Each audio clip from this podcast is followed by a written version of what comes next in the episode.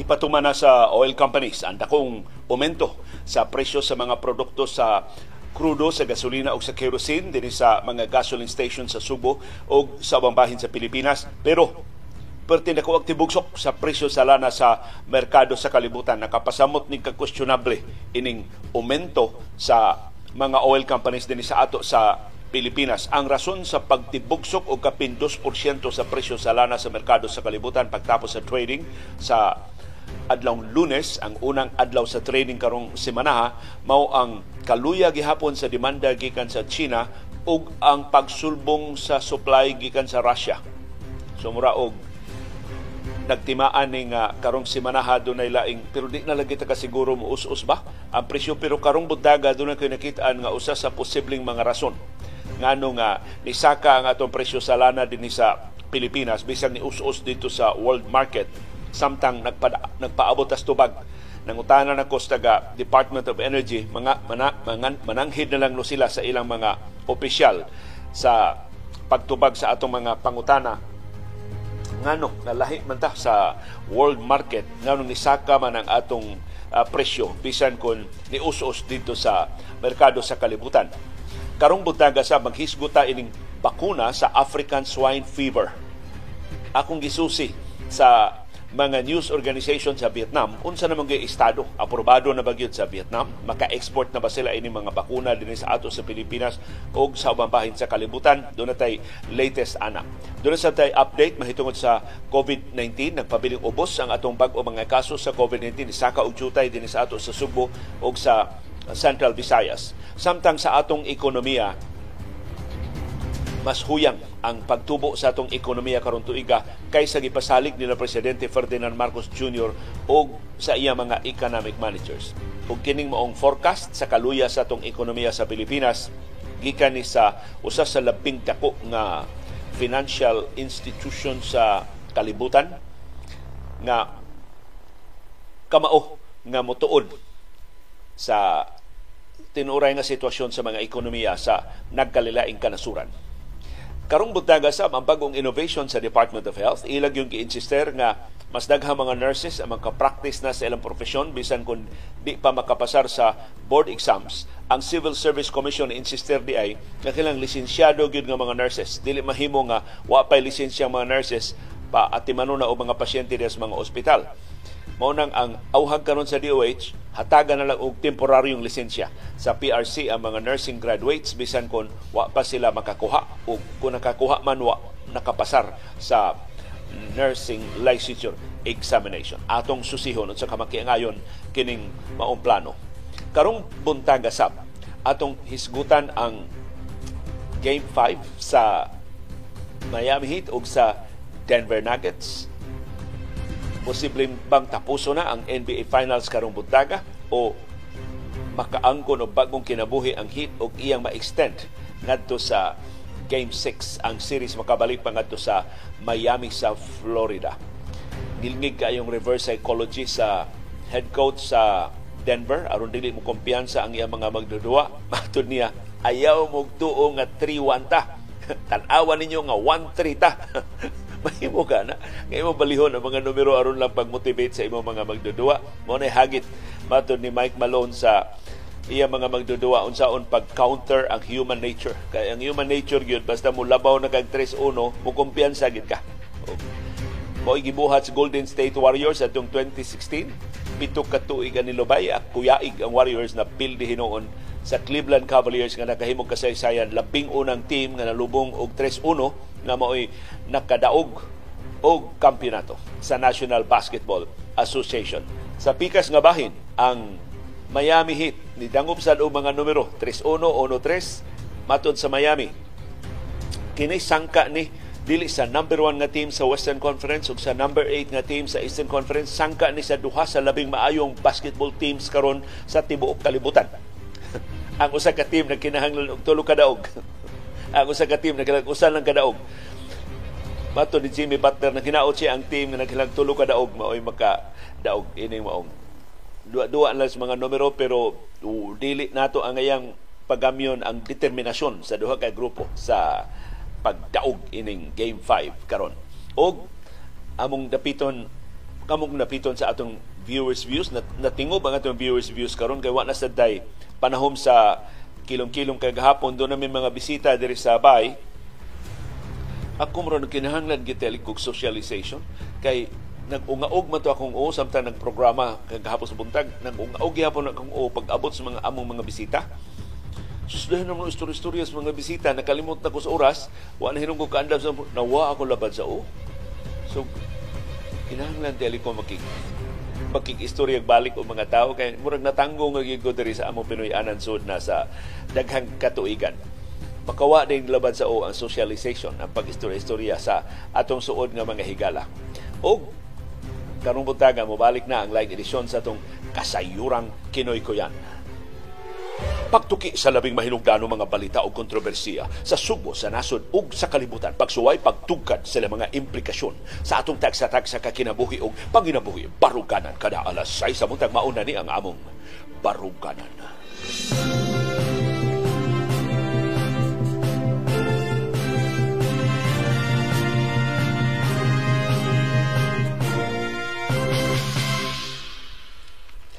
Live gikan sa Bukirang Barangay sa Kasili sa Konsolasyon, maayong sa yubuntag Subo, Kabisaya ug Mindanao ug tanang kanasuran sa kalibutan nga dunay mga Bisaya nga nakatsamba og tune in sa atong broadcast karong buntaga. Init ug alimuot ang atong kahimtang sa panahon mao nay pasidaan sa pag-asa karong adlaw. Wa na ang bagyo nga si Chideng, ni kalma na ang habagat, balik ang atong localized thunderstorm sa pagdominar sa atong kahimtang sa panahon din sa syudad ug sa probinsya sa Subo.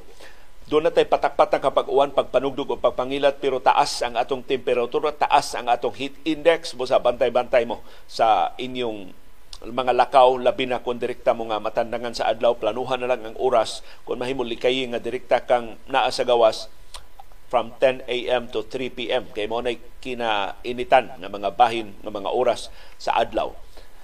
Mukalma og jutay ang adlaw pasado alas 3. Motong gahapon, istorya mi utong tutok hantod alas 3 pag alas 3 ayo pa mi nang gawas. Katong pagsusi namo sa yuta sa usa namo kasuod nga higala dila na ko itog anangan ug amo na nakit-an ang iyang umaabot nga Pinoy anan ug silingan nami diri sa Bukirang Barangay sa Kasili sa Konsolasyon. Kon madayon ang iyang plano pagtukod na sa iyang uh, bay karong tuiga? Mo na nintal mi sa lain ng mga higala pagbay sa mo diri para magbinayluay na lang ta. Og asin magsinibuay ta sa atong bahaw aron nga doon na nami mga suod nga mga higala diri sa among uh, kasilinganan pero bugnaw na gyud ang kahimtang sa panahon after 3 p.m., after 4 p.m., madadana. Uh, dili pa gid kay tugnaw, pero mo bugnaw gyud inig alas 5, inig alas 6 sa gabi. Pero mao lagi usay ang huro sa hangin patimbog nawa, puno mo undang sa mura og nag nag energy conservation sa dito sa langit ambot do na ba ni switch ang nature kanu sa mo huro ang hangin kanu sa mo mulurang ang huro sa hangin pero dili sad kanunay ang huro sa hangin mao na nga magkinahanglan gyud gihapon ka og electric fan bisan kon uh, pabor kayo ang imo Pinoy-anan sa mga uh, horo sa hangin. So mao nay mga modern conveniences karon nga sa niaging bagyo nga si Odette atong napamatudan ang atong mga bata wa na gyud maanad ana kay kita nakaabot mga atong panahon nga magpaypay-paypay. Karon ang mga bata dili wa na agwanta pagpaypay. Nya murag di sila makasabot. Nganong mamaypay man ta na may electric fan? Nganong mamaypay man ta na may aircon? Mura ba og ang ilang nadak-an kini na mga mga gadgets na nakahatag nato og kasayon. Wa man ni sila kaabot atong panahon nga kinahanglan tang magtabal aron pagpreserbar sa atong mga isda. Kinahanglan ta mag luto og daghan nga pagkaon aron pagpreserbar sa ato mga karne. Sil ilang namatan karon na nay refrigerator, na nay freezer, na nay moderno kay nga mga gadget sa ilang kasayon. Mao tong pag-udet nga nawa ng tanan, murag ha? Na di kalibutan nga way refrigerator?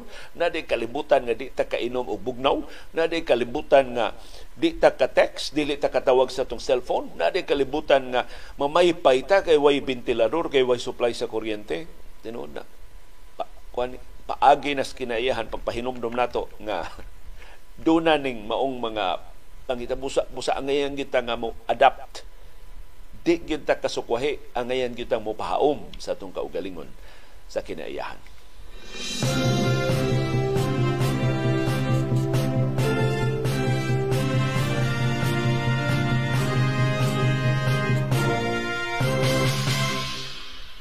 Unsay latest sa Bulkang Mayon nag-anam gyud kadako ang mga timaan sa hapit na niya nga pag-ulbo.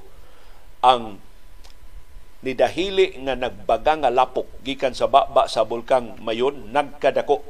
Niabot nag 800 to 1,000 meters ang iyang pagdahili padung sa usa ka bahin sa Bulkang Mayon napanid-an 10:56 ka gabi unya napanid-an na sa karong kadlawon perting sa Yuhas Pivox ni hatag og update at 12:03 AM tungang gabi na matigdan ang labas nga pagdahili sa nagbugal, nagbuka, nagbukal, nagbaga nga lapok mu amagod tungod sa iyang kainit kining maong lapok. Doon na, doon na sa flow activity na napanid-an ang Fibox adto sang Domingo sa gabi so nagkasagunso na ug nagkadaghan na kining nagbagang lapok ni gawas ni awas gikan sa bakba sa bulkan. Ang nadahilian karon sa nagbagang lapok o lava niabot na og 500 meters gikan sa kinapungkayan sa bakba sa bulkan. Matod sa FIVOX, naka-record sab sila og 21 ka volcanic earthquakes, 260 ka rockfall events, og tuto ka pyroclastic density current events. Pasabot ini kombinasyon ni sa mga bato, sa mga uban pa mga tipaka nga modahili gikan sa ibabaw sa bulkan padung sa ubos. Napanid-an ni tanan sa niaging 24 oras. Tungod ini ang provincial government sa Albay ni palapad sa danger zone palibot sa bulkang Mayon ngadto na sa 7 kilometros tungod sa nagkadako gyud nga kalihuka ka kahigayunan nga muulbo ang bulkang Mayon. Sa advisory sa provincial government sa Albay nga gipirmahan ni gobernador Edsel Greco Lagman ni auhag ang kapitulyo sa Albay sa tanang mga mulupyo sud sa 7 kilometer extended danger zone nga ipahimutang sa preparedness status. Ang pasabot anas binisaya, mahimo silang pabakwiton bisan unsang orasa kung gikinahanglan na kung moingo na ang FIBOX nga doon na imminent danger sa pag-ulbo sa Bulkang Mayon. Ang National Disaster Risk Reduction and Management Council ni pasidaan nga dugang mga mulupyo ang kinahanglan pabakwiton doon na 14,000 karon ka mga mulupyo nga gipahimutang sa nagkalilain nga mga evacuation centers sa palibot sa Bulkang Mayon. So palihog mga liyata nga kining nahitabo karon sa Mayon mapoparihan ni sa 2014 na kutob ra ini mo dahili lang lapok unya ang dagbaga nga ang laba unya mawara sa mosunod nga mga adlaw hinaot dili ni mahisama sa nahitabo sa 2018 nga nadayunan gyud sa pag-ulbo ang bulkang mayon.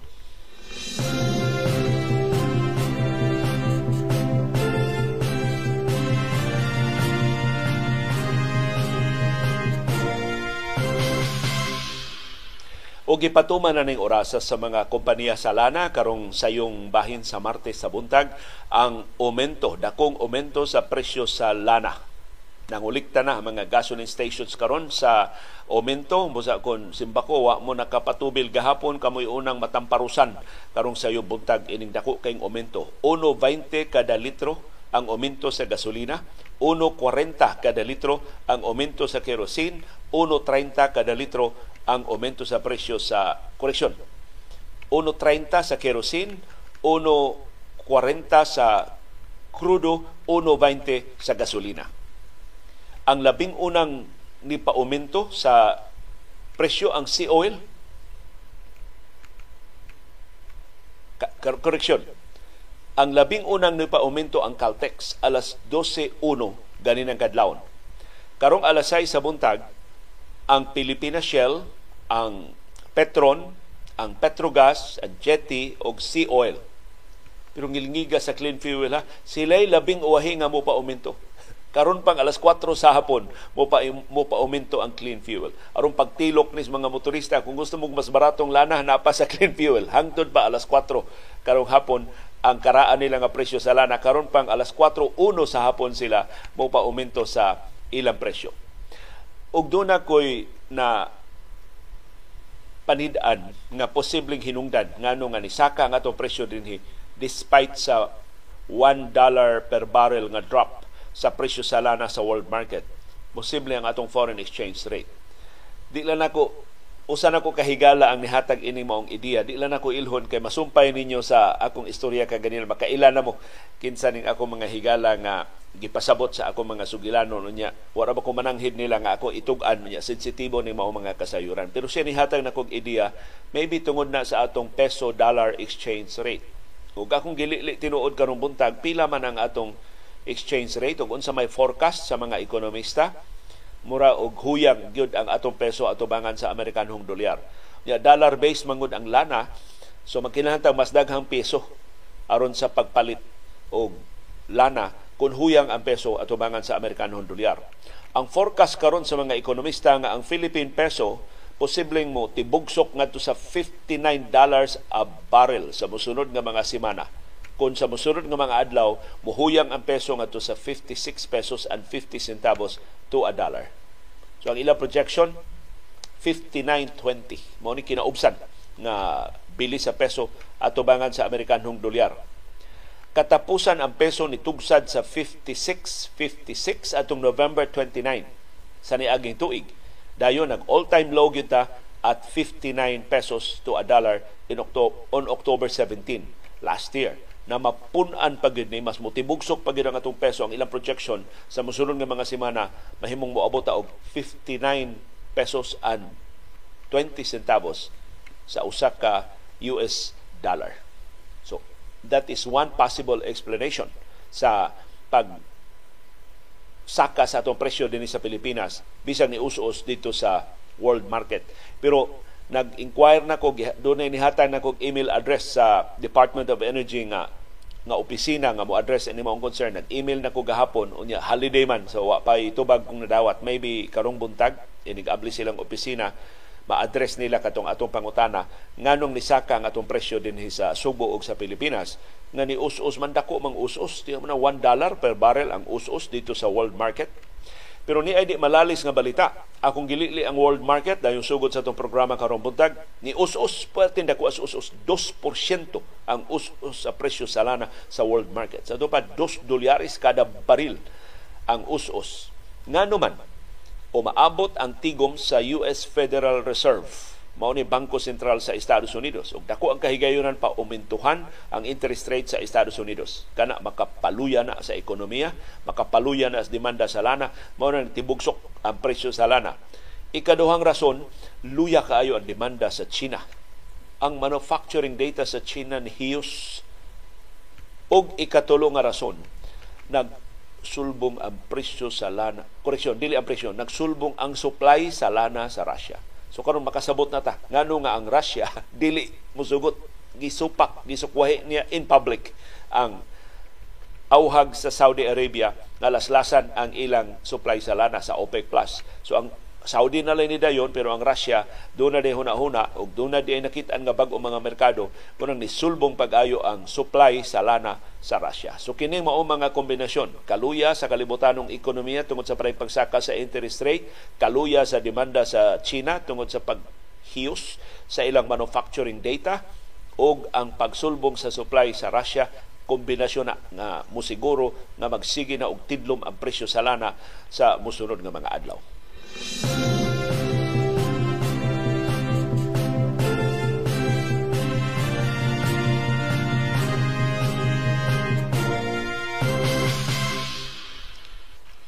Kining kahingaon nato og bugas sumay, usahay atong ma-underestimate.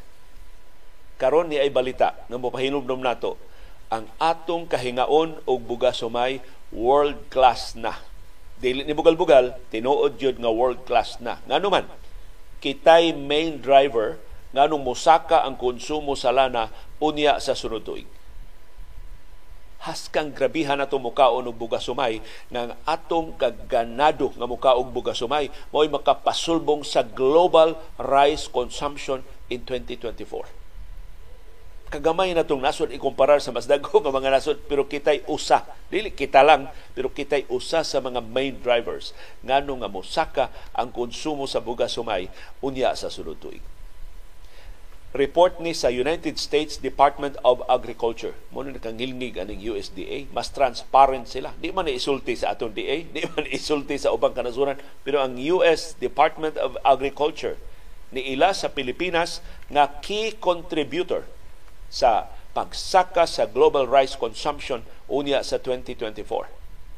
Ang forecast sa USDA nagkanayon, global consumption is up with increases for the Philippines and India. So, kita duha ka nasod mo ginganlan sa Estados Unidos. Ang Pilipinas ug ang India. Ya dunay rason ang India nganong mosaka ang ilang konsumo sa lana because they are the second most populous country in the planet. In fact, within the year, ilan nang maapsan ang China. Sila na ang labing daghan og populasyon sa tibok planeta. Kay ang China nagsige mag population control. Ang India wa may population control. Aperte paspas sa tubos populasyon sa India. So kita ug ang, ang Pilipinas ug ang India mao mga main drivers sa pagsaka sa pre, sa supply sa sa konsumo. Dili sa supply, sa konsumo sa bugas sumay unya sa sunod tuig. Giforecast sab sa US Department of Agriculture nga ang imports kining komprahon nga bugas sumay gikan sa ubang kanasuran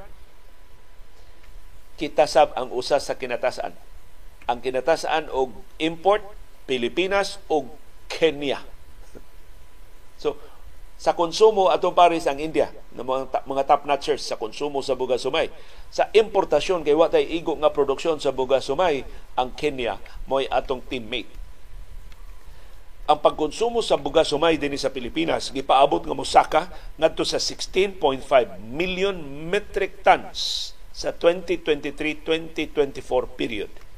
Malabwan ang atong konsumo karon tuiga na 16.3 million metric tons. Sa ato pa sud sa usa ka tuig madugangan og 200 mil metrikas toneladas ang atong konsumo sa bugas sumay kana tungod sa nagtubo nato nga populasyon di ko ganahan mo tuo nga mas dako ang atong kaon next year. Maura tihal gihapon atong kaon pero mas daghan ta. Mas daghan ang atong populasyon na mga unog bugas sumay. Kining banabana sa konsumo sa Pilipinas lapas sa atong local rice production. So ang atong local rice production 12.6 million metric tons ra. Pili atong konsumo 16.5 million metric tons. So kinahanglan mo import ang Pilipinas kay kuwang ta og bugas sumay matud sa USDA mo import ta og 3.8 million metric tons next year. Mas taas kaysa atong importasyon this year na 3.6 million metric tons. Lipay ka tana. Nga kita'y naghupot sa world record sa kinadaghanan og kaon sa bugas sumay o kinadaghanan og kumpra kay di ta makasapar, di ta makatagbaw sa atong tanang panginahanglan sa bugas sumay. Sa importasyon sa bugas sumay, kitay ikaduha nga labing dakong importasyon sa tibuok kalibutan. Di ba mo kinsay una? In ang China. Ang China, the most populous country in the planet as of today, mo'y kinadak-an nga importer. Doon ay rason kay 1.4 billion ang ilang populasyon. Pero kitay ikaduha nga labing dako nga importer. Pila ray atong populasyon? 112, 113 million. Wala tas kumingking sa populasyon sa China. Wa tay business nga kitay ikaduha nga labing dako nga importer. Pero kita. Ug maunay pait nga kamatuoran. So kung magkinahanglan tag motivation, kinahanglan ta og rason nganong momeno sa atong konsumo sa bugas humay kini This is not sustainable. Hasta ang kalibutan maglisod pag-supply nato og bugas sumay kundi lang nato kutuhan ang atong konsumo sa bugas sumay. So palihog diha sa atong comment box sugyot mo. Unsa may inyong gihimo aron maminusan ang inyong konsumo sa bugas sumay. Kay ang bugas sumay gud bisag unsay sudan mas mulami kun dunay bugas sumay. So ayo gud ninyo kaon og lechon. Kaon mog lechon unya way puso. As pati as lechon. Kuan kayo. Ngil ngilngig ngilngig ngilo kayo. Unsay termino na kamnog mura ba og ang kalangsi sa lechon mutumaw gunway maka-neutralize mangud ng carbohydrates kon labi nagbanto kay puso. As ka mas, mas lami gyud ang kuan mas lami gyud ang lechon kun dunay so do na gitay makakita gitag rason nga mag-rice. So inyo ka og lami king inununan. Labi na og aslom kayo nya parat-parat og chutay as kag lami as numero 16 lanlana ninyong inununan. Paggawa na lang lami mura kag nag-inom og suka so i-share palihog diya sa atong comment box unsaon man nato pag menos ang atong dependence sa rice. Kay implication in report sa US Department of Agriculture, moabot ang higayon ang kalibutan mo surrender nato. Di na sila ka-supply nato og bugas sumay. Ya kuha nga atong local production, magut man ta. Kundi ta mag-practice-practice karon pagpangitag alternatibo sa bugas sumay.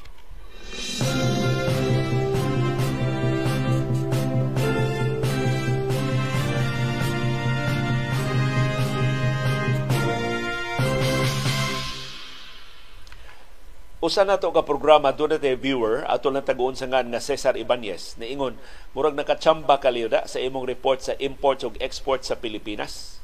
Mas kasaligan ng mga numero ha sa atong imports ug exports kaysa forecast sa atong mga economic managers nga mutubo pag-ayo ang atong ekonomiya sa Pilipinas. Kuno among kadungog atong atong programa the other day, ang atong exports ni tibugsok Kay wa na may mamalit sa mga produkto sa ubang kanaluya man sab ang kalibutan ng ekonomiya. So atong mga electronics, ang labi na atong export sa agrikultura, gamay na lang kayong mamalit.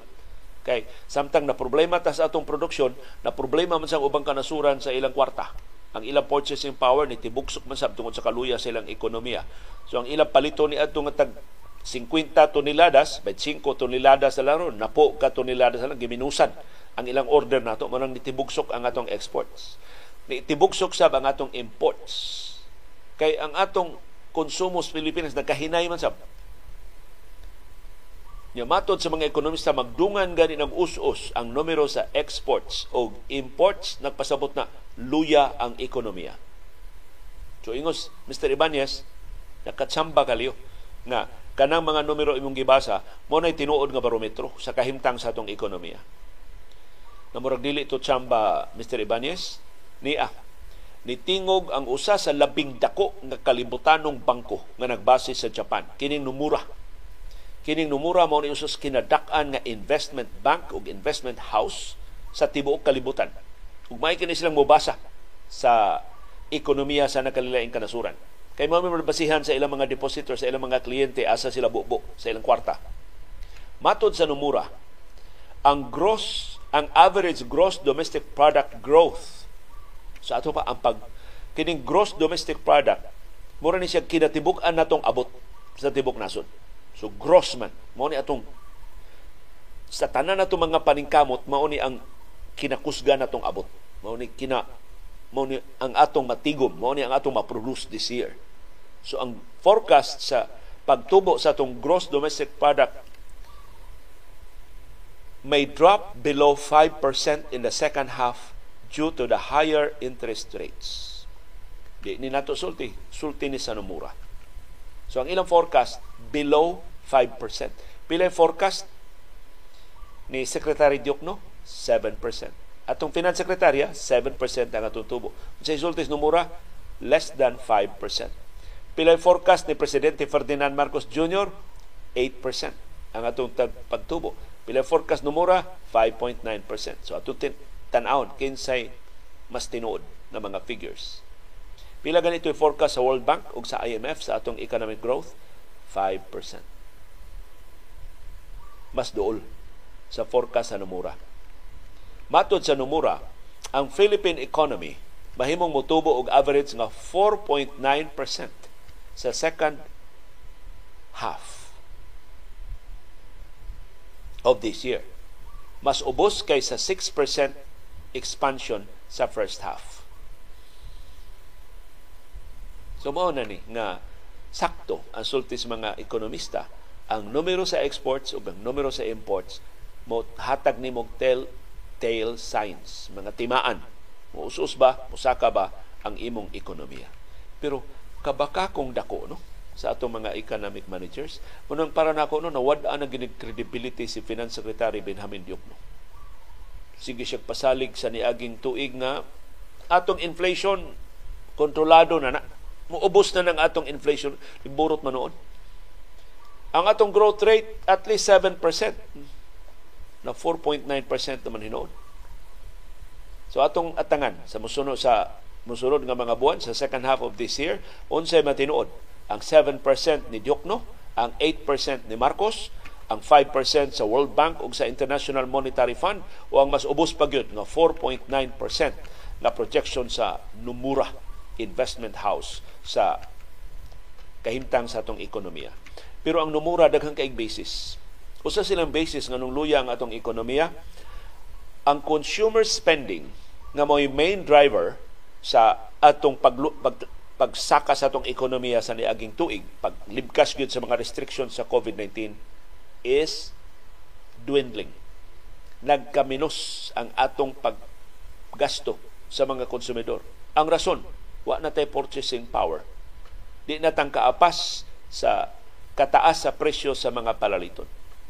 So usahay, abstract kaayo ng inflation rate nato nga isgutan, pero ang pagsigi og sulbong sa atong interest rate makahimong prohibitive sa atong access ngadto sa inadlaw nato nga mga palaliton. Magsigi og saka ang presyo, lansang ang atong sweldo, di na tang kapalit. Mo nang mapugos tag pangita og mas barato nga mga alternatibo o mapugos in town ta og menos sa atong konsumo. So balik ta atong diskusyon sa atong bugas sumay kaganina, maybe this is one of the motivations. Mahal kaayo ang presyo sa bugas sumay, wa man ginamo barato bisan pa sa ilang gipasalig nga pagtibugsok sa presyo kung ipatuman na ang rice tarification law usa sa mga saad sa gobyerno nga wa gyud nila matuman. So maybe lain ning rason ngano nga minusa nato atong konsumo sa bugas sumay, dili ta magpagutom pero di lang sad ta magpabusdik kay apiki ang atong kahimtang. Gibasol sa numura na kabahin gyud sa nakapaluya og hangtod karon na apektuhan ta kadtong atong recession sa panahon ni kanhi presidente Rodrigo Duterte. Adtong tuig 2020 ni Hiyos, wa mo tubo ha, ni Hiyos ang atong ekonomiya og 9.6% 2020 atol sa administrasyon ni kanhi presidente Rodrigo Duterte nganong nihiyos man. As in, ni shrunk ha?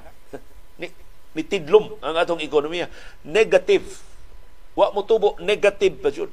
Ni, ni, ni, nalubong gisyuta ang atong ekonomiya by 9.6% in 2020. Ang rason, kadtong atong longest lockdown sa COVID-19 nga wa gyud kapuslanan. Wa gyud nakaedukar ni kanhi presidente Rodrigo Duterte nga kanang lockdown Mr. President kahimana na to prepare our health facilities, to preposition our resources. Kay inig di man ka makalahutay sa lockdown, iniglibkas ni mo sa lockdown, musulbong pagbalik ang mga kasos COVID-19, ready ka sa imong mga ospital. Mas dakong kapasidad ang imong mga ospital.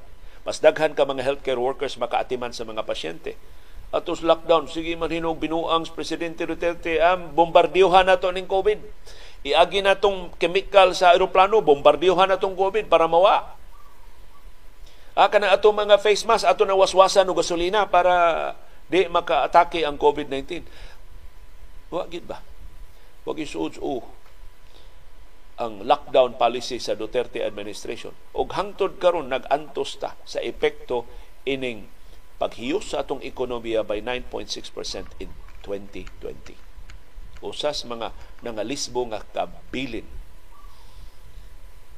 o legacy ni Duterte.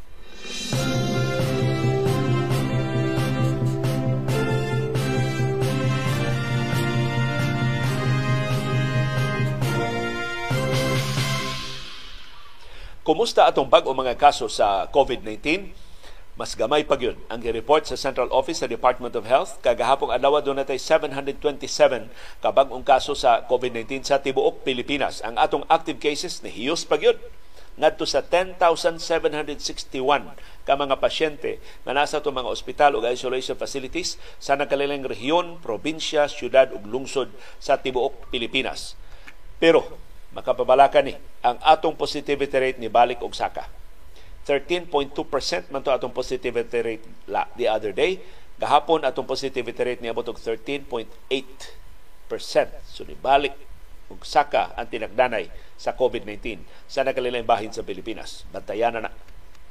Sa National Capital Region, sila gihapoy kinadaghanan og bag-ong kaso gahapon with 202 new COVID-19 cases. Ang projection sa Okta Research Group mas gamay pa yun ang atong bag-o mga kaso karong adlaw kay weekend figures ni between 350 and 450 sa so, less than 400 no correction less than 500 ang ilang projection sa bag-o mga kaso karong adlaw June 13 2023 ang ika-164 nga adlaw karong tuiga. Ni saka og jutay atong bag-o mga kaso dinhi sa Subo ug Central Visayas ngadto sa 35 kabag-o mga kaso sa tibok rehiyon. Ang kinadaghanan gikan gihapon sa Cebu province dunay 16 ang Bohol dunay 8 kabag-ong kaso. Ang Negros Oriental dunay 6 kabag-ong kaso sa COVID-19 ang Sikihor dunay 5 kabag-ong kaso sa COVID-19. Maalarma ta ang Sikihor kay wa man sila kaso sa kasagaras mga adlaw pero naglima sila unya sila kinagamyan nga og populasyon sa tibok Central Visayas pero ang Cebu City, wa gihapoy bagong kaso. Mandawi City, why bagong kaso. Ang Lapu-Lapu City, why bagong kaso sa COVID-19. Sa Tibok Central Visayas, ang atong active cases, 403. Nagkaminos na yun. Hinaot nga, ma-breach na sa ninato ang 400 mark sa musunod nga mga adlaw. Kanang 403 mao na mga pasyente nga nagpabilin sa itong mga ospital o isolation facilities sa Sugbo, sa Bohol, sa Negros Oriental ug sa Siquijor. Ang kinadaghanan og active cases mao ang Cebu Province dunay 163, ikaduha ang Bohol dunay 109, ikatulo ang Negros Oriental dunay 98, ikaupat ang Siquijor dunay 18, isaka nato sa 18 ang active cases sa Siquijor o kining mosunod di na ni katuuhan. Usa ka buwan og walo na kaadlaw. Way ayo-ayo ang napo ka active cases sa Cebu City. Usa na kabuan og walo ka adlaw way ayo-ayo ang tuto ka active cases sa Lapu-Lapu City usa na kabuan og wow ka adlaw way ayo-ayo ang duha ka active cases sa Lapu-Lapu City. Mas katuuhan nga way mata-mata. Nagduka-duka ang atong mga personnel sa Department of Health pag-update sa ilang database sa active cases ug sa new cases sa Cebu City, Mandawi City ug Lapu-Lapu City. Ambot kanusa pa ni sila mahuman sa ilang panghuyab ug sa ilang grabing kaduka.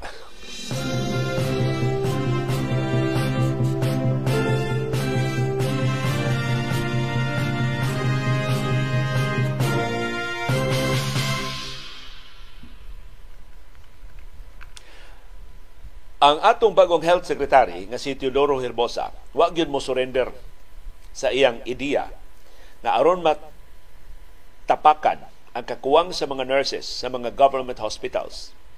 Ang mga nurses nga wa pa kapasar sa nursing licensure examination dawato na, silduhan na og 30 mil ngadto 40 mil pesos kada buwan sa mga government hospitals gibalibaran siya sa Civil Service Commission. Niingon ang Civil Service Commission, dili na nimo mahimong lubagon ng balaod nga lisensyado ra nga mga nurses ang ma-employ sa ato mga government hospitals. Kay kanang mao balaod tumong na pagpanalipod sa mga pasyente.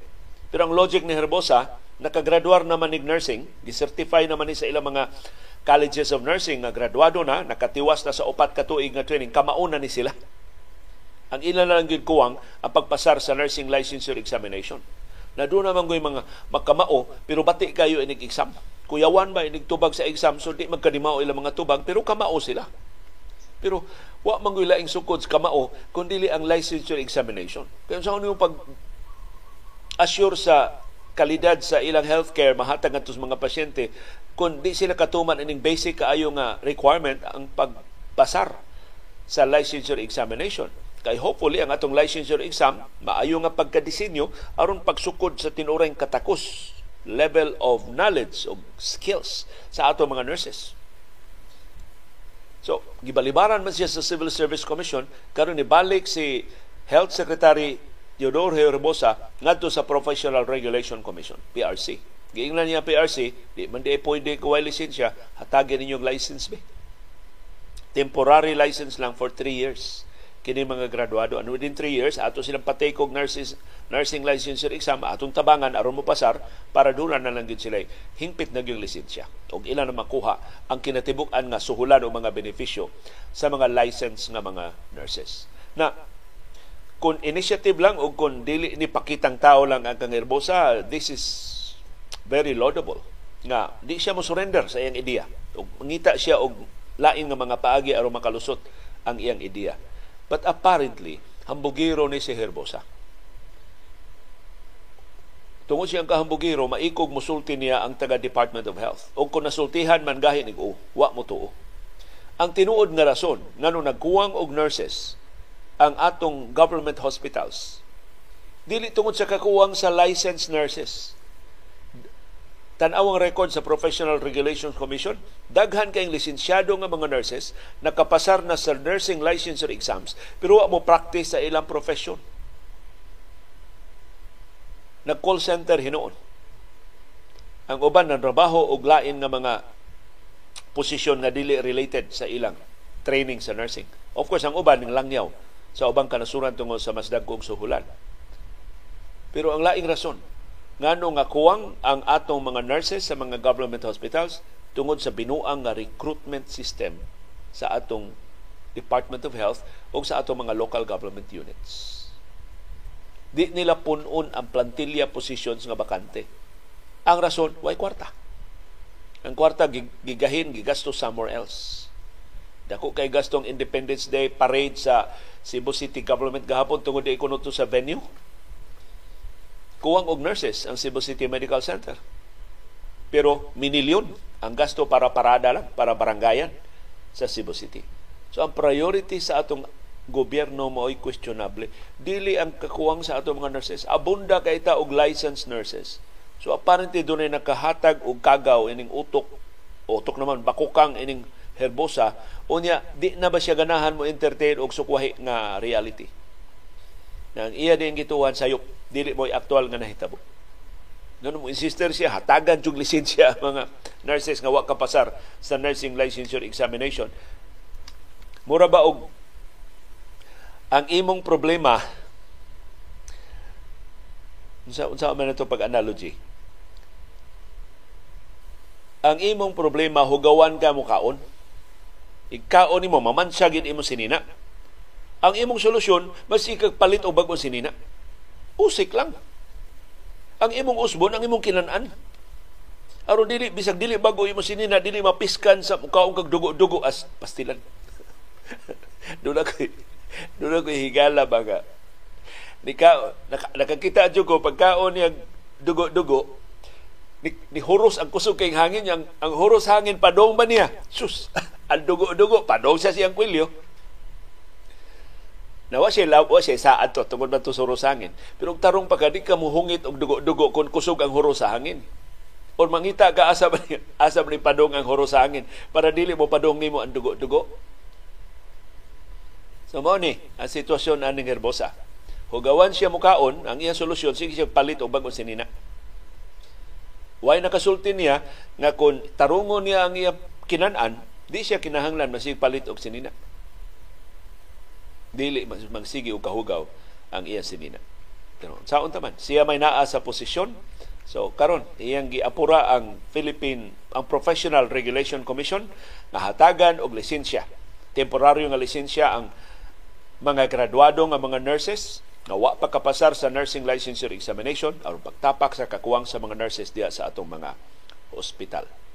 Way nakasulti niya na tinuyo na nga kuwang ang mga nurses kay ang kwarta nga para unta sa mga nurses gigastos kiat-kiat lakwat sa og sa ubang wa kinahanglanan nga mga kapritso sa ato mga opisyal sa gobyerno.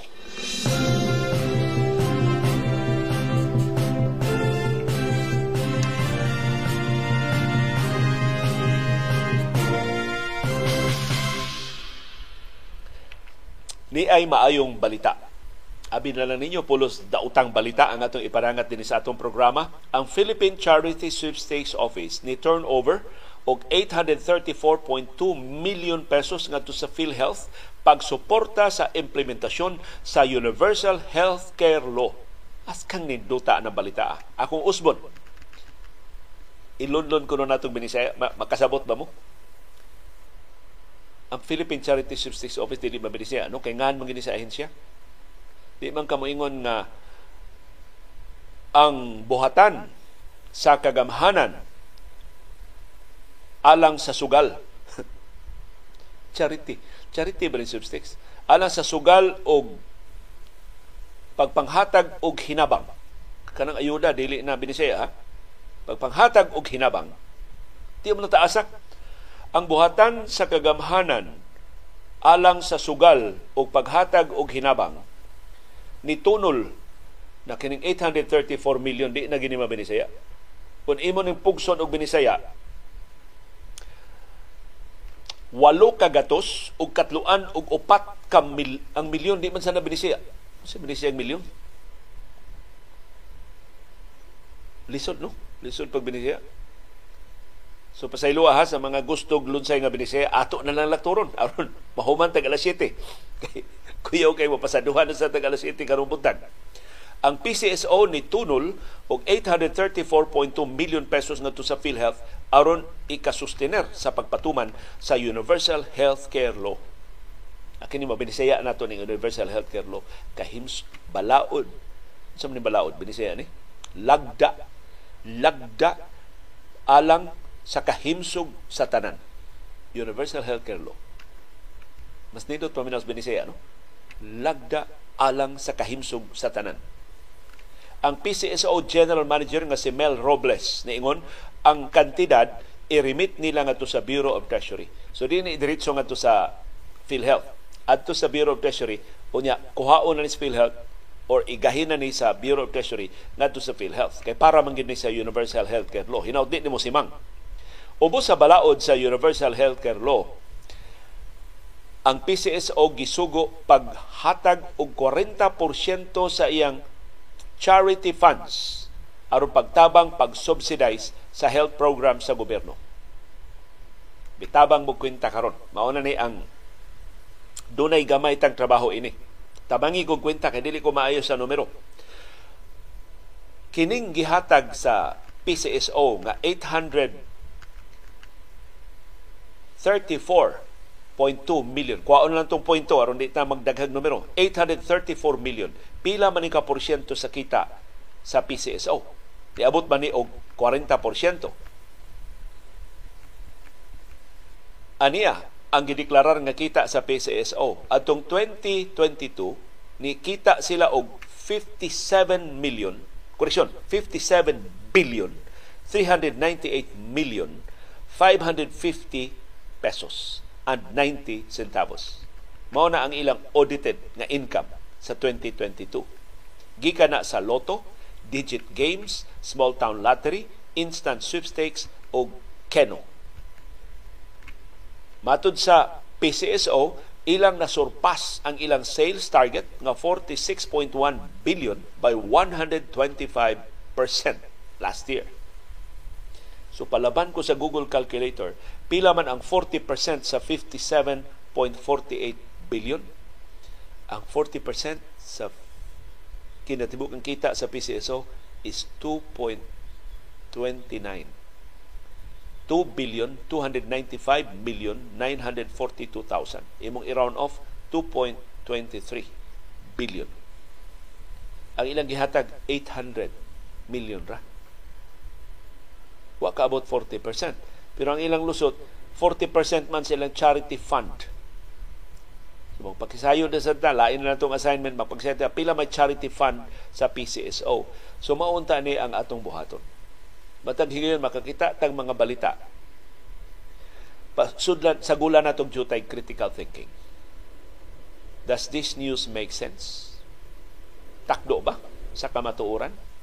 Sakto ba?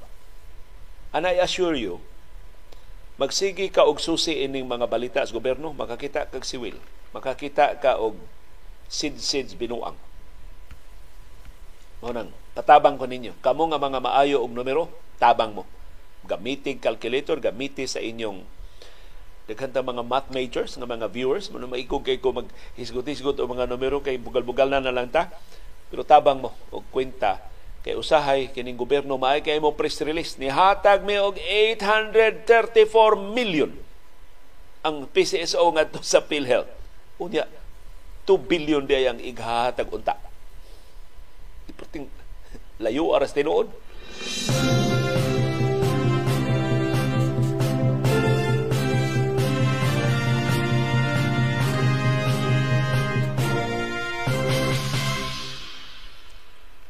Kining sunod natong balita murag mas duol ni tinuod.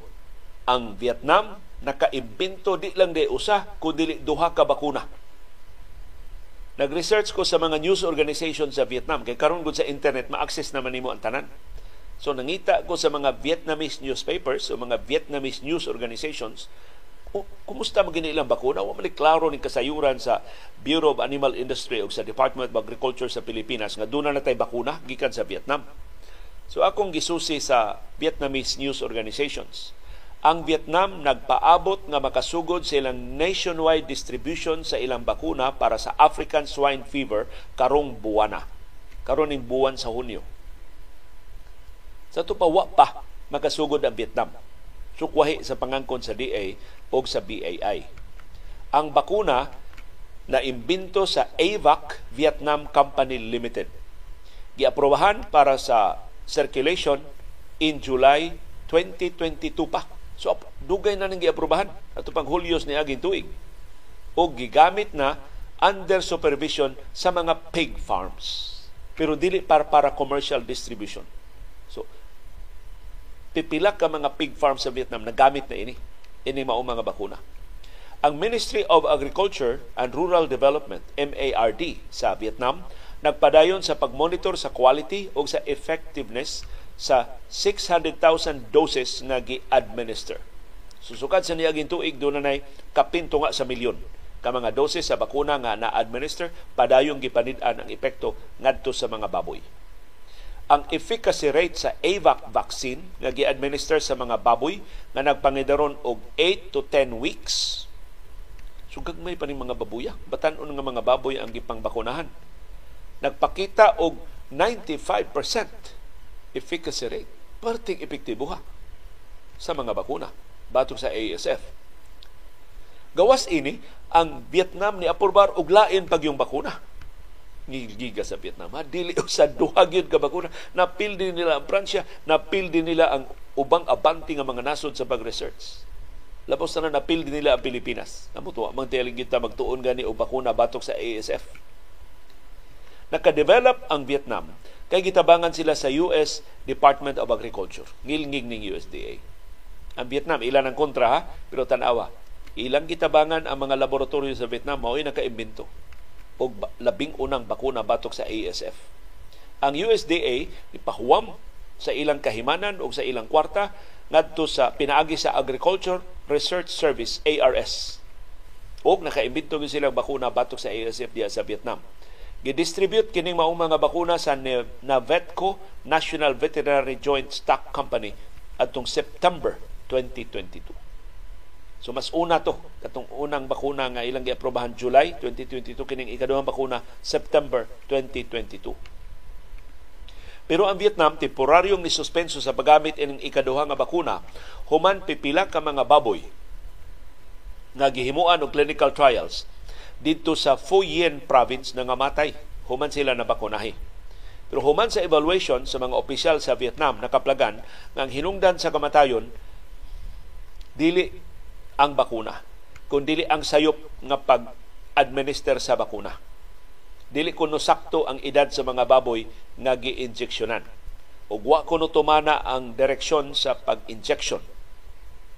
Wa sad tumana ang mga lagda sa Ministry of Agriculture ug wasab tumana ang mga lagda sa Department of Animal Health. Ngilngigas Vietnam ha, doon na sila Ministry of Agriculture, doon na sila Department of Animal Health. So murag mao ni ilang Bureau of Animal Industry dinhi sa ato sa Pilipinas. Ang test results gikan sa mga samples nga nakolekta gikan sa mga baboy nga nabakunahan sa probinsya nga way supervision sa veterinary agencies nagpakita na pipila sa mga baboy positibo na sa ASF. So namatay sila sa ASF nga nitakboy na nila sa wa pa sila mabakunahi. So ang ASF may nakapatay nila dili ang bakuna. So aprobado na sa Vietnam pero wa pay lisensya para commercial distribution. Later this month pa gipaabot nila. Sa ato pa, di pa sila makabaligya dinhi sa ato sa Pilipinas. Tuwa pa ni sa Vietnam. Gawas lang kung doon special arrangement nga isip staging area sa clinical trials sa mga bakuna batok sa ASF entitled ta ini pasiuna nga mga doses nga nakaplagang epektibo batok sa ASF og luwas para sa mga baboy. O kana kon aprobahan ni sa Food and Drug Administration dinhi sa ato sa Pilipinas.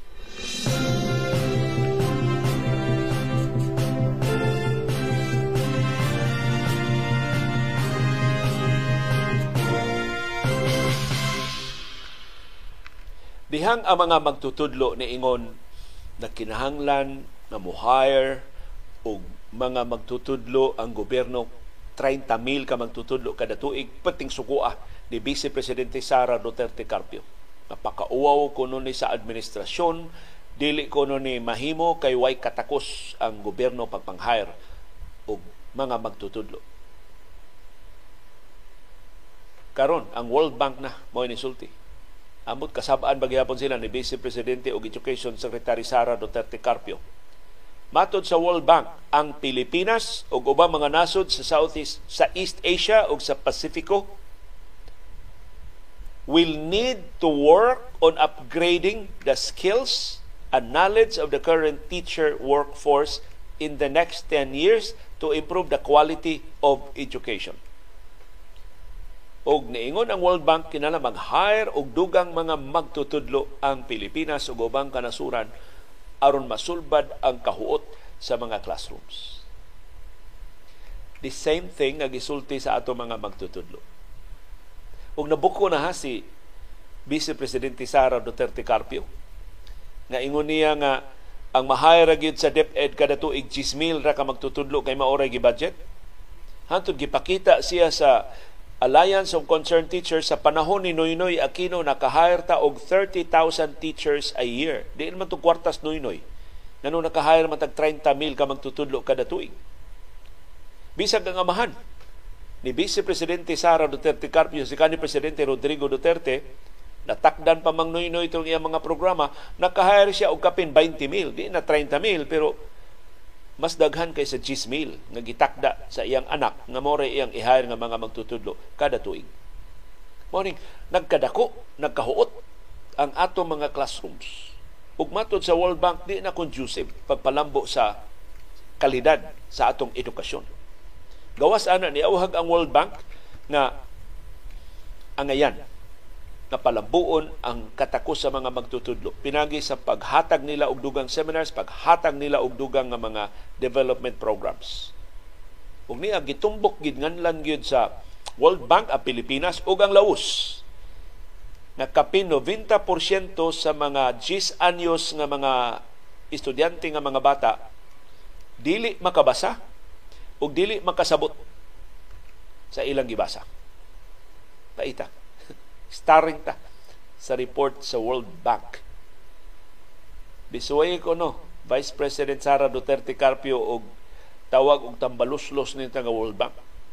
Kay kining World Bank good, mas bugat ning ilang istorya sa labi na ning ilang mga rekomendasyon kay himuon man ni nilang kondisyon sa utang. Yan nagsige pa man pangutang sa World Bank karon. So sunod higayon mangutang ta World Bank moingon ang World Bank nya kadto among rekomendasyon sa dugang teachers, kadtong among rekomendasyon sa pag-improve sa quality sa inyong mga teachers, kadtong among rekomendasyon nga dunay professional development programs para sa inyong mga teachers na tuma na tuwa gibalikas mo lagi mi ang vice presidente wa mo'y utang. Mao ni mapugos ang gobyerno sa Pilipinas pagtuman ini mga kondisyon sa World Bank o sa International Monetary Fund. Aron padayon tang makapangutang nila So, muna power ini mga rekomendasyon sa World Bank. Matod sa World Bank, kinahanglang dugangan ang teachers sa Pilipinas to address the growing number of students and mitigate the potential negative impact of overcrowded classrooms on the quality of education. Maura sa nisulti sa grupo sa mga magtutudlo din sa Pilipinas, gi-in-English lang sa World Bank lahi sa mga magtutudlo sa Pilipinas mahimurang balikason ni Vice Presidente Sara Duterte Carpio og i-red tag nga mga dumadapig sa mga terorista ang World Bank dili niya kabalibaran otherwise dili sila makautang. Ni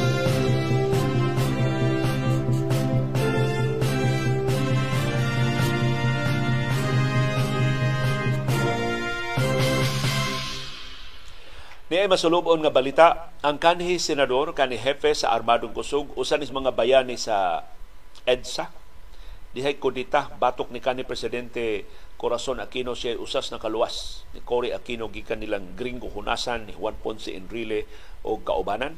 Si kanhi senador Rodolfo Pong Biason namatay kagahapon sa buntag tungod sa sakit nga pneumonia.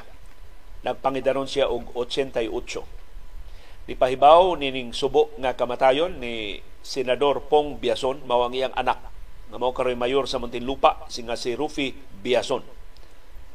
Namatay si Senador Pong Biason 8:30 gahapon sa buntag. Na-diagnose si Senador Biason na dunay lung cancer o gitambalan siya sukad Hulyo sa niaging tuig. Pero si Senador Biason nagpneumonia kaduha karong tuiga.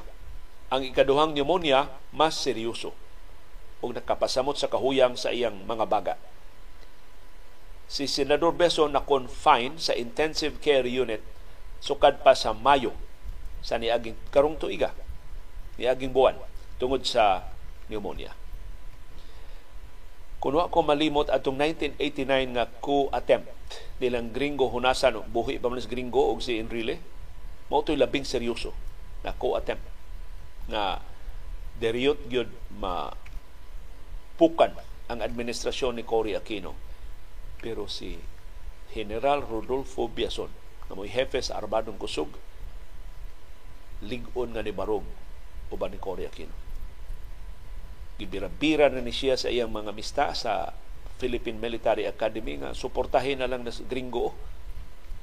Ato na lang tumpaho na Cory Aquino.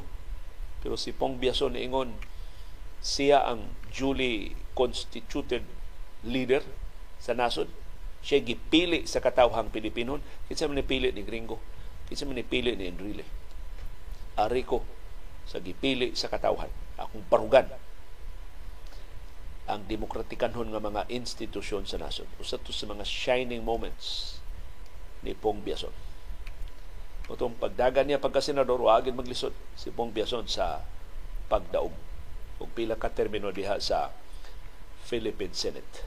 Mura sa dakong kawadon, kining iyang kamatayon, kalit niyang kamatayon tungod sa pneumonia kagahapon sa buntag.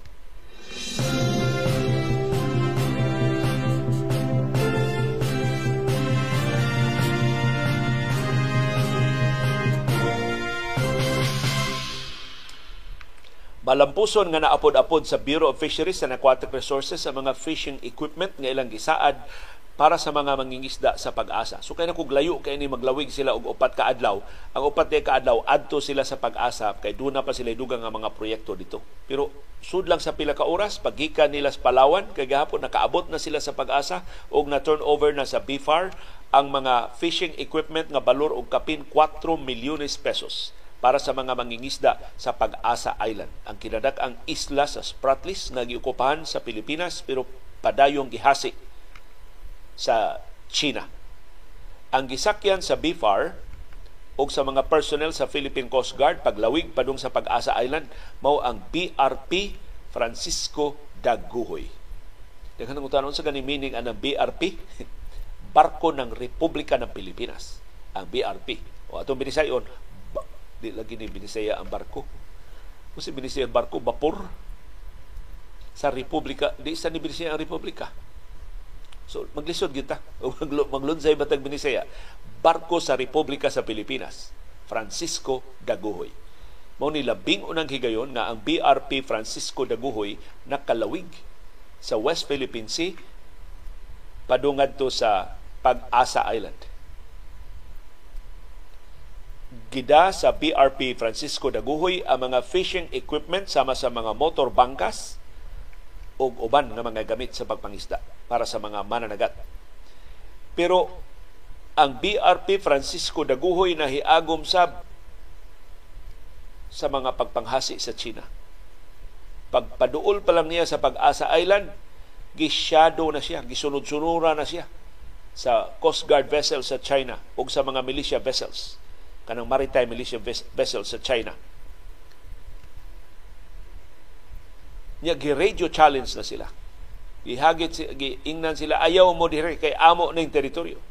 Kita pa gihingin lang sa tong kaugalingong teritoryo ang lokal nga mga opisyal sa pag-asa ni Ingon makasinati sila hapit kada adlaw sa hostile behavior sa padayong pagpanghasi sa China Coast Guard o sa Chinese militia.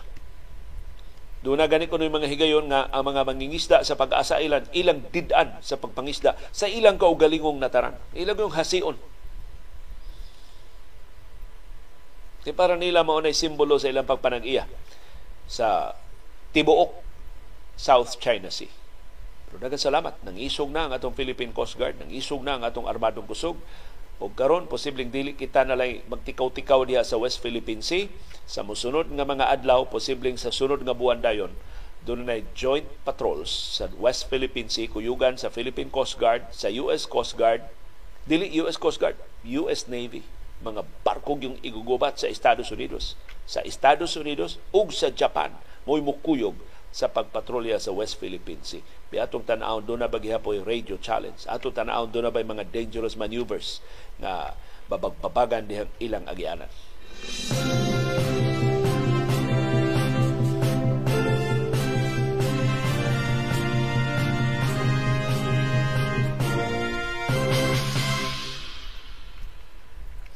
Maayong balita sa paugnat sa kusog ang Dance Sport Team Cebu City, DTCC, Nihakot na sab og 12 ka mga gold medals sa Philippine Dance Sport Federation second quarterly mid-year national ranking and competition 2023 gihimo sa Lingayen, Lingayen sa Pangasinan sa niaging weekend. Ang dance sport team Cebu City nga gitukod o gipanguluhan sa Philippine Sports Commission Commissioner nga si Edward Haiko nitapo sa duha ka adlaw nga kampanya gawa sa 12 ka gold do na sila wow ka silver o wow ka bronze 15 na kadaog sa mga gold medals sa dance sport team Cebu City wide dapig-dapig ang asawa ni Haiko o iyang co-founder nga si Eleanor Haiko nakadaog siya duha ka gold medals uban nilang Anselmo Esteliori Jr. ug Lloyd Bartolini ang gold medals ni Haiko ug ni Estelori sa ilang pagpanghawd sa Latin Senior 1A o laing gold medal ang nakuha ni Haiko ug ni Bartolini sa Standard Senior 2C. Doon na pagyoy tuto ka parisan sa dance sport team Cebu City nakakuha sab og tag duha ka gold medals silang Arian May Generalao og si Rodrian Rodriguez mao hawd sa Youth C and Latin Youth C categories. Ngilngiga sa dance sport team Cebu City ha. Ang mga senior categories o youth categories way pili atong gihawra atong gi dominahan. Nakadaog sab og duha ka gold medal silang Francis Dave Sombal og si Mitsloni Dinawanaw kinsa mo nang hawd sa Standard Youth og Latin Youth A Nakadaog sa og duha ka gold medal silang John Lloyd Layson og si Ki, unsa ni pagbasa? D-U-I-E. Uh, Ju, Ju, o Die, Celine Rendon, kinsa mo nang hawd sa Latin Under 21 o Standard Youth A. Ang ubang mga gold medalists sa dance sport team Cebu City mao silang Jade Raven Rosaldo og si Carlisle Stan Safra sa Latin Juvenile 1A, Micah Nicole Jean Ciano o James Villanueva sa Latin Juvenile 2C, Reese Rafael Fajardo og Shadel Nina Hernandez sa Latin Junior A og si Richlyn Ann Bendanillo Fran- Francis Isaya Diluvio sa Latin C. Congratulations, dance sport team Cebu City. Daghang salamat Sports Commissioner Philippine Sports Commissioner Edward Haiko ining nindot kay nimong gisugdan ug hangtod karon gisustinihan na pagpanghawd sa dance sport team Cebu City.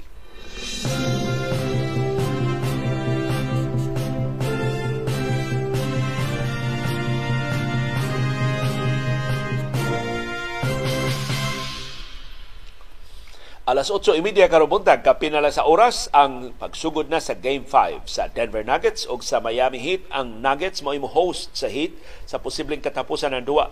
Kung ilan na ning tiwason, ilan na dagon ang Game 5. Kaya nag-una ang Nuggets sa series 3-1 usa na lang kadaog ang ilang kuwang aron nga makaangkon sa labing una nilang kampyonato sa National Basketball Association. Ang maayong balita para sa Miami Heat, dunay kahigiran makaduwa na sa Game 5 si Tyler Hero. Gi-upgrade ang status ni Tyler Hero ngadto sa questionable. so wa pa i-confirm makaduwa na ba si Tyler Hero pero wa sab isa likway ang posibilidad. Pero gipaabot nga si Tyler Hero musuway pagduwa sa Game 5 aron makatabang siya sa Miami Heat. Wa kaduwa si Hero sukad April 16 sa dihang nabali ang iyang tuo nga kamot sa Game 1 sa first round series sa Miami, Miami Heat batok sa Milwaukee Bucks sa Eastern Conference. Hangtod gahapon si Tyler Hero nakasinati gihapon og discomfort. So dili na sakit, discomfort na lang sa iyang surgically repaired na kamot. Pero gusto siyang makatabang. Okay, posibleng katapusan na ning hunat sa Miami Heat. Si Tyler Hero mo ikaduha nga leading scorer sa Miami Heat sa season. Nag-average siya 20.1 points. O naka-convert og 203 ka mga three-pointers atol sa regular season. So matabang makatabang yun si Tyler Hero sa pagpalambo sa backcourt kay silang Gabe Vincent o si Max Strauss nga may mga starters sa Miami Heat nakashoot lang 29%. Wara kabot one-third sa ilang mga three-point shots sa nagpadayon na NBA Finals. Sa iyang bahin, ang head coach sa Denver Nuggets, doon ay dakong problema. Matod niya, kinahanglang ilang sukwahion ang human nature aron makadaog sila sa Game 5. Kay matod ni Malone, ang ilang crowd karon perting sabaa, musuporta, magsigig abiba nila, pero negatibo ng epekto ngadto sa mga magdudua. Kay pinangga kay sila sa crowd, posible mo kumpiyansa ang mga magdudua. Plus, ang realization nga, labaw mitris uno, syaro. Madaog na ninamo So ingon si Mike Malone, my biggest concern going into any close-out game is human nature and fighting against that. Matod niya, kasagaran sa mga teams nga mulabaw na 3-1, they come up for air. So muna silang muginhawa nga, okay na, relax na mi. They relax and they just kind of take it for granted. Kumpiyansa na sila. Pero, matod ni Mike Malone, doon na mi alas Kay doon nami kasinatian karong bag-o nga nalubong mi 1-3 niya naka-recover mi. Tulo ka tuig ang nilabay ang Denver Nuggets nakahimo og comeback after nalubong og 3-1 kaduha sa postseason. So ila lang kuno tong tan-aon ang ilang kasinatian sa dihang down sila 3-1 og naka daog na giratsada nila ang nahibilin nga tuto ka duwa. Ang una nilang pagkalubong og 3-1 batok sa Utah Jazz sa Western Conference first round, tulo ka tuig ang nilabay. Nya nausban sila sa Los Angeles Clippers. Down sa sila og 3-1 atol sa semifinals. Pero nakalahutay ang Denver Nuggets ilang giratsada ang nahibilin nga tuto ka duwa. So ningon si Malone, bisag unsaon ka bisag unsa ka questionable iyang giingnan silang Nikola Jokic ug kaubanan ibutang ang inyong kaugalingon sa sapato sa Miami Heat and play like a team who has to win to survive in the series. So palihog bugsa ninyo ang kaugalingon pagkumbinser inyong kaugalingon. Nga kailan maning kamot mo ining duwa kay mao na lang ni nahibili ninyong paglaom. Aron nga makalingkawas mo ini maong series. Bisag duna pa mo ilaing tulo ka duwa nga kay pag close out sa series That's my message to our team. Our approach has to be we are down 3-1. They are desperate, we have to be more desperate. So desperado ang Miami, palabuan pa nato ang ilang ka-desperado. Gutom ang Miami, mas mas gutom pa kita kaysa Miami. So, dili ko no sila magsaulog hangtod makadaog na sila og upat kadua. Pero samtang ni demanda siya nga ang Denver Nuggets magpakasama sa Miami Heat. Matud niya ang atong duwa Denver Nuggets gyapon na ang atong mga set plays ang nga mo'y nakapadaog nato nakapa dangat nato hangtod karon nga ahead ta sa Miami og 3-1 mao gihapon ang atong brand of play. Dili nato usbot. So sa bahin sa Miami unsaon man nila? Ang Filipino-American nga head coach sa Miami Heat nga si Eric Spolstra niingon, we need to do a better job. Mas tarungon pa namo ang among trabaho sa among opensa o pagbasa sa depensa sa Denver Nuggets. Dunay mga butang nga maayo namong gihimo sa Game 3. Doon sa mga butang nga maayo namong nahimo sa Game 4 So atol sa Game 5, among ipunon tong tanang maayo nga mga butang, among likayan tong tanang bati namong gibuhat sa Game 3 o sa Game 4 kay ma pag pag ipon ining tanang maayo namong gibuhat, mas mulig-on ang kahigayunan sa Miami Heat sa Game 5. So mao na pagpasabot ni Eric Spoelstra sa ilang approach sa Game 5. Ang ilang superstar nga si Jimmy Butler ni Ingon, iyang respons pagtan-aw nila sa film session nila gahapon iya nakitaan nga siya sadan nganong kuwang sila og open threes. So man wa manud ang ilang mga three-point shots kay nagwardyahan sa Denver Nuggets ang ilang mga outside shooters. So ingon si Jimmy Butler iya nagsa I have to do a better job of getting guys open. So ako nang trabaho aron ma-open ang mga outside shooters. So unsaon na nako akong gamiton akong screen o kana mo dasmag ko ngadto sa paint aron nga mo collapse ang depensa nako ug maable ang amo mga shooters ug akong i kick out ang bola ngadto nila.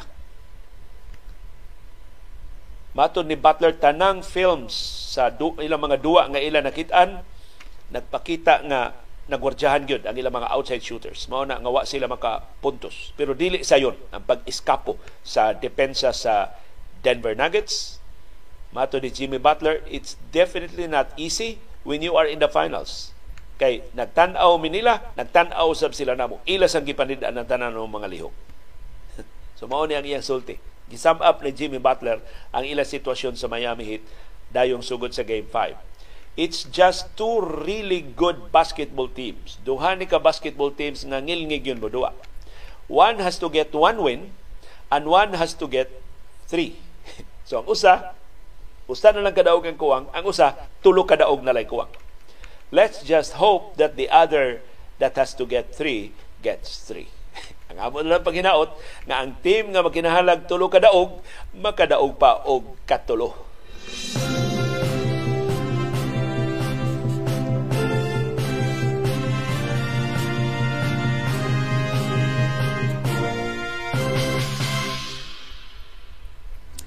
Daghang salamat sa aktibo nga pag-apil o pagsuporta sa atong mga programa. Ani ang atong viewers views, ang reaksyon sa atong mga viewers on demand sa mga issue nga atong natuki o wa matuki sa atong mga programa. Si Mark Phillips Humawan na nagtanong ato sa Pamplona sa Negros Oriental, mugreet siya advance happy fiesta ni Senior San Antonio de Padua sa lungsod sa Sibulan sa Negros Oriental karong adlaw ang piyesta June 13 Samtang si Rani, niingon disabled man ang comments kung dili live ang broadcast, dili gyud ko maka atol sa imong live. Rani, dili man ni disabled ang comment box atol sa on demand nato nga broadcast pero mag ka mag-create og channel. Nga mag-create ka og channel, i-click lang ng button nga create channel unya i-pram ka unsay ngan sa imong channel, the same name nimo sa imong channel, ayha pa ka maka-comment. Maura na requirement sa YouTube. Wa na nila i-disable. Pero kailangan ka mag-create og channel, una ka maka-comment diha sa YouTube. Kay di amang ko sa Melbourne, pero permit jud kong kapamati sa imong programa. Kay gusto kong makabati pa og Cebuano sa imong pag-clarify nga dili ka lunlun nga binisaya, lingaw kay ko tinuoray nga dili na ta makasabot kung lunlun nga binisaya ang gamiton. Kadtong imong binisaya sa mga adlaw ug buwan, wa man gani ko makabati adto nga mga pulong. Sakto ka nga ang imong gamiton kanang masabtan namo. Salamat, lingaw sad ko sa imong section sa Kinoy Kuyan. Please continue that section. I always listen to your news highlights and analysis I just cannot send comments kay disabled lagi kung gamito nako ang comments, it says it can only be seen by atong. Si atong atong sugbo ang pasabot. No, I think sa Facebook din siya tigtanaw. So, ari ka sa YouTube, aron maka-comment ka rani sa atong YouTube nga channel. That's why kinilang akong gi private message nimo. So mao ni private message niya nako ni Rani. Si Lori Dimla niingon akong tatay Tagalog ang pinulungan. Nabansay ko sa Binisaya pinagi sa pagsigi og basa sa magazine nga Bisaya sa una sa elementary pa ko. Pariha ta Bisaya asay nakabait sa kong Binisaya uh, Lori. And of course, may sigong paminaw nilang Talios Bacalso, ni Vic Abangan, o kaubanan. Si Amparito Gomez niingon daghan na baya ta og pinulungan binisaya nga gi-adapt na karon sa Katagalugan. Taglish o Bislish ang importante nga masabtan ka og magkasinabtanay ta. Si Josh Buzz niingon kung sa English pa mura ra nag highfalutin words, mga pulong nga nindot og dagko paminawon makapatingkag sa dunggan sa maminaw pero ang resulta way masabtan iniglakaw. Ang tumong diri paghatag og kasayuran og kaalam sa mga tao. Kung gusto sila magbansay sa Cebuano nga pinulungan, eskwelahan ang sakto nga lugar. Pwede sila mo eskwela o mutudlo og mother tongue. Sa amo pang English teacher sa una, the main goal of communication is not to sound good but to be understood. Si Patrick Ventura na ingon, pwede mag, magpatudlo ato ah, pwede magpatudlo atong imong binisaya sa pagbasa sa oras kadtong naay tuto ka gutlo human sa ikapito sa buntag na ako nang si Patrick ni ako nang gibuhat sa DYAB sa una Patrick aron pag tubag sa concern nilang Dr. Tirol nga makalimot na mga tao sa sakto gyud nga binisaya. So akong time check London binisaya kay mubo ra so dili maka-tune out ang mga listeners. Kaysa mag, mag, mag, magbasa ka og mag, magsulti ka og London nga binisaya for how many minutes pero kung ang imo rang time check ma ako ma maybe ila ra nang matolerate dili sila kaayo ma maka-tune out plus makahibaw sila unsay tukma nga binisaya kay makumpara inigsulti nako nga ang atong tukma nga takna makakita man sila sa ilang relo so makahibaw sila nga palitan ang relo karon 724 ang binisaya ini kawhaan og upat ka gutlo human ang ikapito sa buntag so dili kay ka maka-tune out kay kadiyot raman so mo akong tuyo adtong Cebuano nga time check. Pero wala naman tayo time check karon kay dili naman mo magtanaw sa oras. Kamo naman lang gani magbuot sa mga oras sa mo tanaw sa atong programa. Si Rocky Road karon pa man ko kadungog anang terminology sa days of the week of months na binisaya sakto jud ka use the terms or words that the viewers or listeners can understand or can relate or else useless kun kami nga mga viewers dili makasabot. Ang akong lola og elders karaang tao mangyud pero wa gyud ko kadungog anang mga pulunga. Di actually kini mao mga puong wa gyud ni magamit hangtod karon kay wa ni sagupa bisan sa mga katiguangan. Daghan man kay mga puong ba nga giswayan og ibinto sa mga magsusuwat sa una nang ko imbinto bisag di na bilis imbinto pagmugna sa mga kara magsusuwat sa una hoping nga gamiton sa mosunod nga henerasyon wa man gamita pananglitan ang telegrama ilang gibinisaya og hatod kawat. Masayon man. O andar mauso ang telegrama tungod sa text pero masayon sabton ang telegrama kaysa hatod kawat. Kaya ang hatod kawat masaypan kang nangawat. So, mura bag ila lang gi gisana-sana ang telegrama nga hatod kawat. Gihatod pero paspas man kaysa suwat hatod kawat. Pero dili gyud mao mo to wa gamita. Di jud ka kabuos mga tao sa ilang gamiton o sa di nila gamiton. Di ka kay mga tao bugo ang mga tao han hatod kawat na oy nganong telegrama man jud Ano magbuot man ka? Mas makasabot ng mga tao sa telegrama. So, of course, pag mugnaw imong kaugalingong pung, pero di ka kapugo sa katawan paggamit anang pung na imong gustong gamiton. Kung ikaw mo yield kas kinadag, kinabagan, kay demokrasya man ni pinulungan. Di man mabuhi ang pinulungan kung dili gamiton sa kadaghanan. Pananglitan kausa gibat gibuyag sa ko liyo ka ng pulis liyo di na binisaya liyo. Ayaw gamit og pulis. Ang binisaya ng pulis tinugyanan sa balaod. Tinugyanan sa balaod. Ang pulis duha ra ka syllables. At tinugyanan sa balaod pila? Tinugyanan sa balaod? Walo sa news writing mas maayo ang brevity mas mubo mas maayo So ari mis police. Plus ang police mas specific. Kay ang sundao tinugyanan sa balaod. So unsa man karon pagkailas mga tao sa tinugyanan sa balaod? Unsa man ang tinugyanan sa balaod? Pulis na o sundao? Generic man kayo ang tinugyanan sa balaod. In hasta mga ahente sa NBI tinugyanan sa balaod. Hasta mga barangay tanod tinugyanan sa balaod. So igsulti ni mo tinugyanan sa balaod, maglibong mga tao sa may pasabot. Ang tanod, ang NBI, ang polis o ang sundao. Mas maayo pa. Mo diretso kag polis, sundao, NBI, tanod. Kanong lisod-lisoron? Manggid nato ang atong kaugalingon. Maghinom dugos nato estudyante sa Spanish. Katulad mga Spanish sa una. Kuan, na ay C, nga dili C. Ma-TH siya. So, kung sa may mga kung, kung sa may mga C nga nahimong TH nga mga word, uh, kung, uh, mga bugal-bugal na lang na, imbis konsolasyon, konsolasyon. Kay, ang kons, ang C sa konsolasyon, TH man na. So, konsolasyon. Dili na konsolasyon. Konsolasyon. Di man gyud makalitok ang pong, uh, ang bata, ang estudyante. Nireklamo na siya. Ma'am, ayun na lang mig litod-litora, ma'am. Paita ni ma'am, iyam kita litod-litoron. So, mo na uh, ang facility, ang pagkasinabtanay, mao gina main consideration sa communication. Si Marie Christine, niingon sa tinuod lang, daghan ta nga wa magdako sa Cebu ug sa Visayas. Ang resulta daghan ta nga dili pu- puro binisaya ang sinultihan. Si Julian Lim naingon, mas daghan na rong mag-ate kaysa magmanang. That's the new reality. Namulali sa kuan nagdamay Julian. Dili pag daghan ang mag-ate kaysa magmanang. I think mas daghan gyapon tingali ang imo magkakaila mag-ate. Pero mas daghan gyapon ko kaila nga magmanang ug magkuya. Pero acceptable na ng ate o kuya. Kung sa may masakit tawgon kag manoy o tawgon ka og kuya. Si Cesar Ibanez, naingon, during the last 50 years, new English words came out because of new discoveries and technologies. Our grandparents would never understand if we talk about internet, chat GPT, AI. Today, several English words have another meaning like tablet, cloud, troll. Although we consider Latin as a dead language, many succeeding languages were developed from it. In fact, majority of English words have roots from Latin.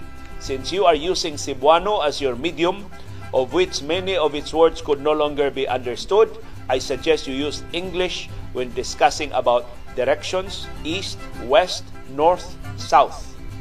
Gikan ni Cesar Ibanez. Na I submit Mr. Ibanez na doon nagihapo yung mga pong na mas masabtan sa Cebuano. So maybe doon ay pipila ka mga tao di na makasabot asa ang habagatan. But I'm sure doon na pa makasabot og habagatan. Amihanan, silangan, kasadpan. No, ang kasadpan isa asa musaw pang adlaw, mas mas picturesque siya kaysa west. So, kuan, depende na sa sa taste pero open na gyud suggestion unsay unsay mas masabtan ninyo nga mga po. Si Sinon Kamasura ni pahibaw nato kini di ay si Bishop Boy Abarques katong nangu sa mga obispo sa Samar nga niauhag pagtukod og Samar Island region taga Sugbo man ito. Matod ni Sinon, ilan ng silingan sa Dumanhog. Sus taga Dumanhog din si Bishop Boy Abarques. Og si Beckham Cachero na ingon naagyoy Children's Park diri sa Canada tini gipasabot and playground every zone para naagyoy kaduaan ang mga bata. Para kaatuan ang mga bata para magduwa at atua sa atua in town diha risgo gyud kaayo murag every year naagyoy magasto nga kinabuhi. Sa bata kay bisag asa lang sila mangadto para makadua mo na bisag daplin sa sapa. So ang iyang solusyon matod niya kinahanglan dunay open spaces para sa mga bata ug para sa mga dagko. Aron nga di ta maghuot diha sa atong kadalanan og mga tapukanan. Si Manolito Silva niingon pabor jud ang Nuggets. Matungod din sa NBA kay ang Heat small ball team. Adebayo is an undersized center. Okay lang og regular season kay running game man kasagaran sa duwa. But situation like this sa finals, playoff, apiki ang small ball. So iyan ang analysis nganong apiki ang Miami Heat sa Denver Nuggets. O mao ni analysis nganong napildi ang Golden State Warriors sa mas dagko nga mga magdudua sa Los Angeles Lakers sa playoffs sa Western Conference.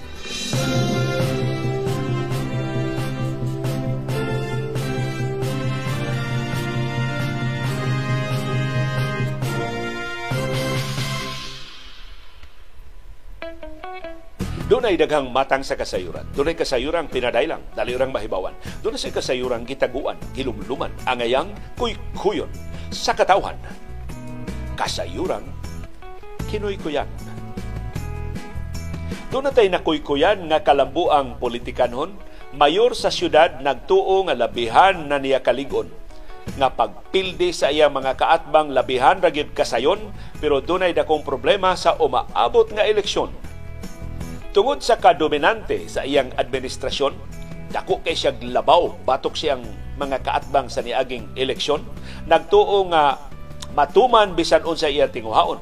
Kay nagtuo nga mga botante dali ra niyang ilad ilaron mahimo rang paukyabon ulog-ulugan og tiktokon pero labihan di niya ka mapahimuslanon. Gigamit ang iyang gahom ug ang iyang posisyon aron personal niyang mga interes maoy palambuon. Sa laktod aron nga ang iyang kaugalingong pitaka maoy paboruton sama sa ubang politiko nangilkil siya sa mga magpapatigayon. Tanang nagnegosyo sa iyang syudad igo gyud sa iyang koleksyon. Way nahimo ang kasagaran sa mga negosyante ni Takilid dayon aron nga sa City Hall ilang mga kompanya dili nahasulod. Pero usa sa mga negosyante nga iya untang pangwartahon di sama sa ordinaryo mga biktima nga dali rang hadlokon politiko sab nga taas og katungdanan sa administrasyon ug dunay mas daghang kwarta nga ikasukol kon iyang apikihon Kining negosyanteng politiko nga ila untang biktimahon, naghupot sab og mas dako nga politikanhong ambisyon. Iyang kaugalingong politikanhon nga dinastiya gisugdan na ron. Iyang asawa o mga anak ni daog na sa niaging eleksyon. Sa lahi-lahi pagyud nga politikanhon nga mga jurisdiction. Ang gihimo sa negosyanteng politiko nga nagmasok-anon, mga barangay sa syudad, gisuroy o gilibot niya dayon Giawhag ang mga barangay kapitan nga pabalihon sa gikinahanglang kwarta sa kampanya sila ray pabungaton.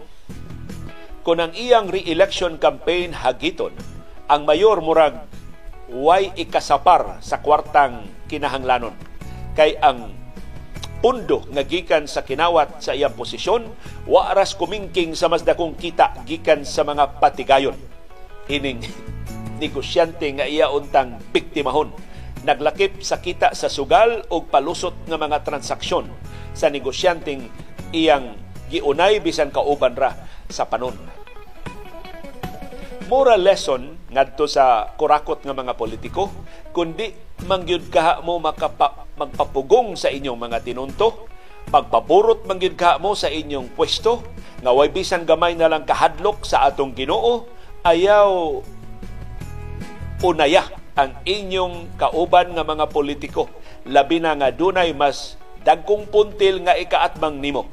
Kay gawas nga mahurot ang hinipusan sa dakong gasto kuyaw pagyud nga imong kandidatura mapulilyaso kay kwartahay ng eleksyon hawd ang mas dako og pundo. Nagkasalamat sa inyong padayon nga pagpakabana o pagkigbisog, pagtugkad sa mga implikasyon sa labing mahinungdanon nga mga panghitabo sa atong palibot aron kitang tanan makaangkon sa kahigayunan pag-umol sa labing gawas nun, labing makiangayon ug labing ligon nga baruganan. Mao kadto ang among baruganan.